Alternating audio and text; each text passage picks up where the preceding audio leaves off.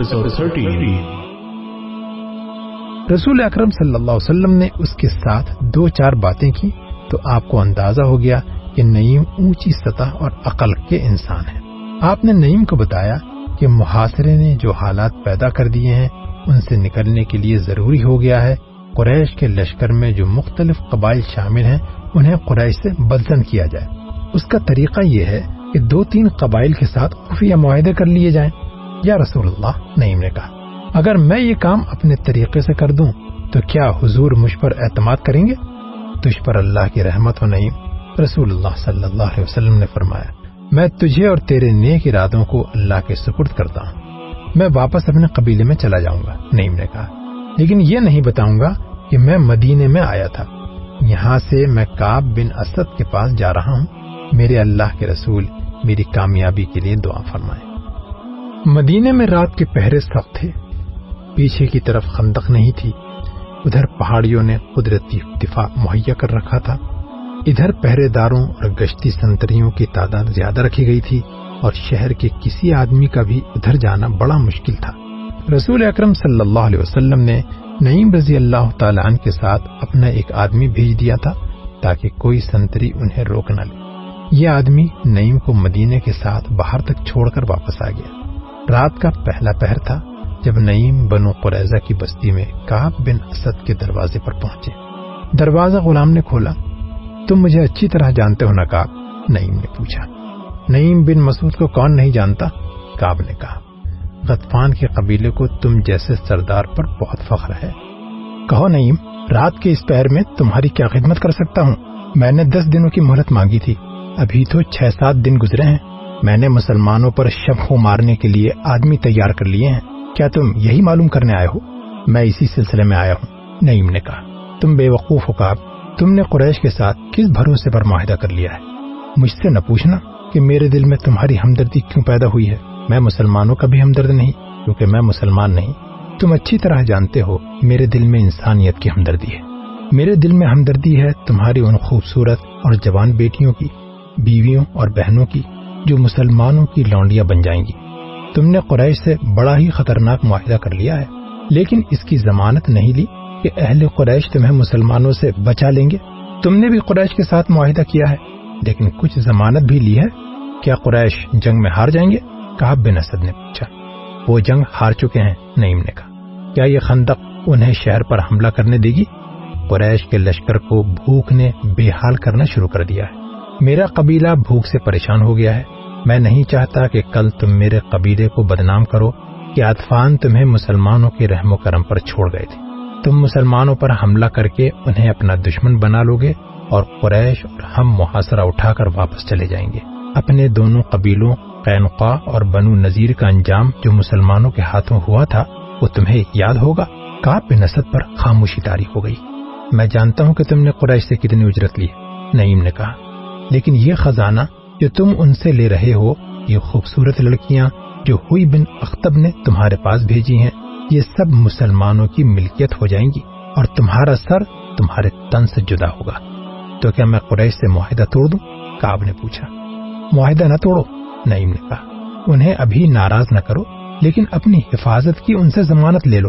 عرب کے رواج کے مطابق ان سے کہو کہ ان کے کچھ اونچے خاندان کے کچھ آدمی تمہیں یرغمال کے طور پر دے دیں۔ اگر انہوں نے اپنے چند ایک معزز اور سرکردہ آدمی دے دیے، تو یہ ثبوت ہوگا کہ وہ معاہدے میں مخلص ہیں۔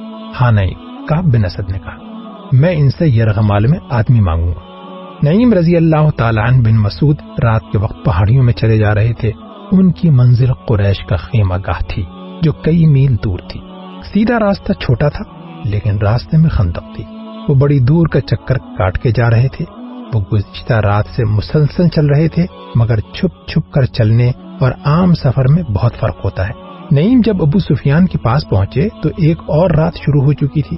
اس وقت ان کی ہڈیاں بھی دکھ رہی تھیں اور ان کی زبان سوکھ گئی تھی۔ ایک ہی بار بے تحاشا پانی پی کر وہ بولنے کے قابل ہوئے۔ ابو سفیان نعیم رضی اللہ تعالیٰ عنہ کی دانش مندی اور تدبر سے متاثر تھا۔ تمہاری حالت بتا رہی ہے کہ تم اپنے لشکر میں سے نہیں آئے۔ ابو سفیان نے نعیم رضی اللہ تعالیٰ عنہ سے پوچھا، کہاں سے آ رہے ہو؟ بہت دور سے نعیم بن مسعود نے جواب دیا، جاسوسی کی ایک مہم سے آ رہا ہوں۔ تم لوگ بنو قریضہ کے ساتھ معاہدہ کرائے ہو۔ کیا تم بھول گئے تھے کہ یہودیوں کو ہمارے ساتھ جو دلچسپی ہے، وہ صرف اس لیے ہے کہ وہ اسلام کو ہمارے ہاتھوں یہیں پر ختم کروا دینا چاہتے ہیں؟ میں بنو قریضہ کے دو دوستوں سے ملایا ہوں۔ وہ مجھے مدینہ کا بھی ایک پرانا دوست مل گیا تھا۔ مجھے پتا چلا ہے کہ کاب بن اسد نے محمد کا ساتھ نہیں چھوڑا، بلکہ کاب نے مسلمانوں کو خوش کرنے کا ایک نیا طریقہ سوچا ہے۔ تم نے اس سے کہا تھا کہ وہ مدینے میں مسلمانوں پر حملہ کرے۔ وہ اب تم سے قریش کے سرکردہ خاندانوں کے چند افراد یرغمال میں ضمانت کے طور پر رکھنے کے لیے مانگے گا، مگر انہیں وہ مسلمانوں کے حوالے کر دے گا۔ اور مسلمان ان افراد کو قتل کر دیں گے۔ پھر یہودی مسلمانوں کے ساتھ مل جائیں گے اور دونوں ہم پر حملہ کر دیں گے۔ میں تمہیں خبردار کرنے آیا ہوں کہ یہودیوں کو یرغمال میں اپنا ایک آدمی بھی نہ دینا۔ خدا کی قسم نعیم، ابو سفیان نے کہا، اگر تمہاری یہ بات سچ نکلی تو میں بنو قریضہ کی بستیاں اجاڑ دوں گا۔ کاب بن اسد کی لاش کو میں اپنے گھوڑے کے پیچھے باندھ کر گھسیٹتا ہوا مکے لے جاؤں گا۔ اس نے کیا سوچ کر ہمیں دھوکہ دینے کی کوشش کی ہے؟ اس کی سوچ پر آپ نے شراب اور حسین لڑکیوں کا تلسم تاری کر دیا ہے، نعیم بن مسعود نے کہا۔ کیا شراب اور عورت کسی کے دل میں خلوص اور دیانت داری رہنے دیتی ہے؟ اسے شراب اور عورت کس نے دی؟ ابو سفیان نے کہا۔ کیا بدبخت کاب اتنی سی بات نہیں سمجھ سکا کہ میں نے اس کے ساتھ جو معاہدہ کیا ہے، اس میں اس کی قوم اور اس کے مذہب کا تحفظ ہے؟ اگر محمد کا مذہب اسی طرح پھیلتا چلا گیا تو یہودیت ختم ہو جائے گی۔ آپ یہودیوں کو ابھی تک نہیں سمجھ سکے۔ نعیم رضی اللہ تعالیٰ نے کہا، وہ اپنے دشمن پر بھی ظاہر نہیں ہونے دیتے کہ وہ اس کے دشمن ہیں۔ کوئی بن اختب بھی یہودی ہے۔ اس نے تمہاری طرف سے کاپ کو شراب کا نصف مٹکا اور دو نہایت حسین لڑکیاں دی ہیں۔ میں جب کاپ سے ملا تو وہ شراب میں بدمست تھا اور دونوں لڑکیاں نیم برہنا حالت میں اس کے پاس تھیں۔ اس نے بدمستی کے عالم میں مجھے کہا کہ وہ اہل قریش کو انگلیوں پر نچا رہا ہے۔ نعیم، ابو سفیان نے تلوار کے دستے پر ہاتھ مار کر کہا، میں مدینے سے محاصرہ اٹھا کر بنو قریضہ کی نسل ختم کر دوں گا۔ ان کی یہ جرت کہ قبیلہ قریش کے سرکردہ چند افراد کو ضمانت کے طور پر یرغمال بنا کر رکھنا چاہتے ہیں۔ تمہیں اتنا بھڑکنا نہیں چاہیے، ابو سفیان، نعیم نے کہا۔ ٹھنڈے دل سے سوچو اور فیصلہ کر لو کہ کاپ کو تم ایک بھی آدمی یرغمال میں نہیں دو گے۔ میں فیصلہ کر چکا ہوں۔ ابو سفیان نے کہا، کیا تم اہل مدینہ کی کوئی خبر دے سکتے ہو؟ وہ کس حال میں ہے وہ کب تک بھوک برداشت کریں گے؟ نعیم بن مسعود کو ابو سفیان کے پاؤں اکھاڑنے کا موقع مل گیا۔ میں حیران ہوں، ابو سفیان۔ نعیم رضی اللہ تعالیٰ نے کہا، اہل مدینہ خوش اور مطمئن ہے وہاں بھوک کے کوئی آثار نہیں۔ خوراک کی کمی ضرور ہے، لیکن اہل مدینہ کا جوش اور جذبہ ایسا ہے کہ جیسے انہیں خوراک کی ضرورت ہی نہیں۔ اس کا مطلب یہ ہوا کہ ہمارے محاصرے کا ان پر کوئی اثر نہیں ہوا، ابو سفیان نے کہا۔ بالکل نہیں، نعیم بن مسعود نے کہا۔ ان پر محاصرے کا یہ اثر ہے کہ وہ جوش و خروش سے پھٹے جا رہے ہیں۔ ہمارے یہودی جاسوس ہمیں بتا رہے ہیں کہ مدینہ میں خوراک تقریباً ختم ہو چکی ہے۔ ابو سفیان نے ذرا پریشان ہو کر کہا۔ وہ جھوٹ بولتے ہیں۔ نعیم رضی اللہ تعالیٰ نے اسے اور زیادہ پریشان کرنے کے لیے کہا۔ میں تمہیں پھر کہتا ہوں کہ یہودیوں پر بھروسہ نہ کرنا۔ یہ بتا کر کہ مسلمانوں کی حالت اچھی نہیں، وہ تمہیں اکسا رہے ہیں کہ تم مسلمانوں کو کمزور سمجھ کر کہیں سے خندق عبور کر لو اور مدینے پر حملہ کر دو۔ وہ اہل قریش اور میرے قبیلے اطفان کو مسلمانوں کے ہاتھوں تباہ کروانا چاہتے ہیں۔ ٹھیک ہے، میں ان کی نیت معلوم کر لیتا۔ ابو سفیان نے کہا اور اپنے غلام کو آواز دی۔ اکرما اور خالد کو بلا لاؤ، ابو سفیان نے غلام سے کہا۔ نعیم رضی اللہ تعالیٰ بن مسعود یہ کہہ کر چلے گئے میں اپنے سردار اطفان کو خبردار کرنے جا رہا ہوں۔ خالد اور اکرما آئے تو ابو سفیان نے انہیں بتایا کہ نعیم اسے کاب بن اسد کے متعلق کیا بتا گئے ہیں۔ غیروں کے سہارے لے کر لڑائیاں نہیں لڑی جاتی ابو سفیان، خالد نے کہا۔ آپ نے یہ تو سوچا ہی نہیں کہ بنو قریضہ مسلمانوں کے سائے میں بیٹھے ہیں۔ وہ زمین کے نیچے سے مسلمانوں پر وار کر سکتے ہیں، لیکن وہ ہیں تو مسلمانوں کے رحم و کرم پر۔ اگر آپ لڑنے آئے ہیں تو جنگجوؤں کی طرح لڑیں۔ کیا یہ صحیح نہیں ہوگا کہ تم دونوں میں سے کوئی کاب بن اسد کے پاس جائے؟ ابو سفیان نے پوچھا۔ ہو سکتا ہے اس نے نعیم سے کہا ہو کہ وہ ہم سے یرغمال مانگے گا، لیکن تم جاؤ تو وہ ایسی شرط پیش نہ کرے۔ کیا تمہیں نظر نہیں آ رہا کہ تمام کا تمام لشکر نیم فاقہ کشی کی حالت میں ہے؟ کیا یہ لشکر اندہ قبور کر سکتا ہے؟ یہی ایک صورت ہے کہ کاب مدینہ کے اندر مسلمانوں پر شپو مارنے کا انتظام کرے۔ میں جاؤں گا اکرما نے کہا۔ میں آپ کو یہ بھی بتا دیتا ہوں کہ کاب بن اسد نے یرغمال کی شرط پیش کی، تو میں آپ سے پوچھے بغیر معاہدہ منسوخ کراؤں گا۔ کیا میں بھی اکرما کے ساتھ جاؤں؟ خالد نے ابو سفیان سے پوچھا۔ اس کا اکیلے جانا ٹھیک نہیں۔ نہیں، ابو سفیان نے کہا۔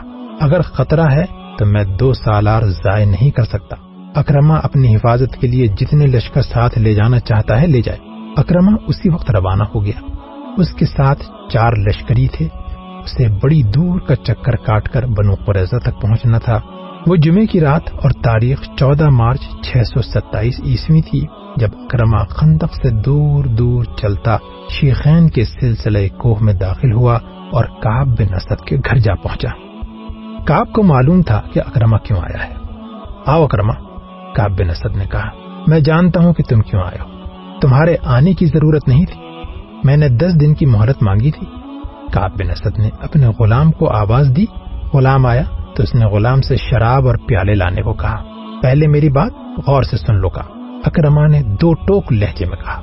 میں شراب پینے نہیں آیا۔ مجھے بہت جلدی واپس جانا ہے۔ ہم محاصرے کو اور زیادہ طول نہیں دے سکتے۔ ہم کل مدینے پر حملہ کر رہے ہیں۔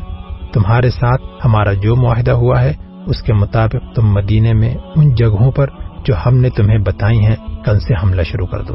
ہمیں یہ بھی معلوم ہوا ہے کہ تم نے ظاہری طور پر ہمارے ساتھ معاہدہ کیا ہے، لیکن در پردہ تم نے وہ معاہدہ قائم کر رکھا ہے جو مسلمانوں کے ساتھ تم نے کیا ہے۔ اتنے میں ایک نہایت حسین لڑکی شراب کی سراہی اور پیالے اٹھائے کمرے میں داخل ہوئی۔ وہ اکرما کو دیکھ کر مسکرائی۔ اکرما نے اسے دیکھا تو اس کے چہرے پر سنجیدگی کا تاثر اور زیادہ گہرا ہو گیا۔ کاپ اکرما نے کہا تم نے اپنا مذہب اور اپنی زبان ان چیزوں کے عوض بیچ ڈالی ہے جنہوں نے کبھی کسی کا ساتھ نہیں دیا۔ کاب بن اسد نے لڑکی کو اشارہ کیا تو وہ چلی گئی۔ میرے عزیز اکرما کاب نے کہا، میں تمہارے چہرے پر رعونت کے آثار دیکھ رہا ہوں۔ صاف پتہ چلتا ہے کہ تم مجھے اپنا غلام سمجھ کر حکم دینے آئے ہو۔ میں نے مسلمانوں کے ساتھ جو معاہدہ کیا تھا، وہ بنی قریضہ کے تحفظ اور سلامتی کے لیے کیا تھا۔ اور میں نے جو معاہدہ تمہارے ساتھ کیا ہے، وہ تمہاری فتح اور مسلمانوں کی شکست کی خاطر کیا ہے۔ مسلمانوں کو ختم کرنا میرے مذہب کا حکم ہے۔ تمہارے ساتھ معاہدہ نبھانا اسی سلسلے کی ایک کوشش ہے۔ اپنا مذہبی فریضہ ادا کرنے کے لیے میں تمہیں استعمال کروں گا۔ کوئی بن اختب سے میں نے کہہ دیا تھا کہ اہل قریش اور اہل اطفان مجھے بنو قریضہ کی سلامتی کی ضمانت دیں تاکہ ایسا نہ ہو کہ تم لوگ ناکام ہو جاؤ اور مسلمان ہم سے ظالمانہ انتقام لیں نعیم رضی اللہ تعالیٰ بن مسعود نے جو چنگاری ان لوگوں کے درمیان پھینک دی تھی، وہ اکرما کے سینے میں سلگ رہی تھی۔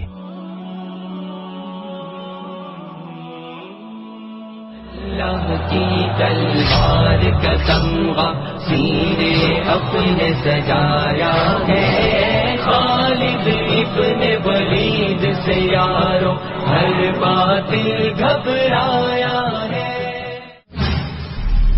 پیشکش رہبر ٹیم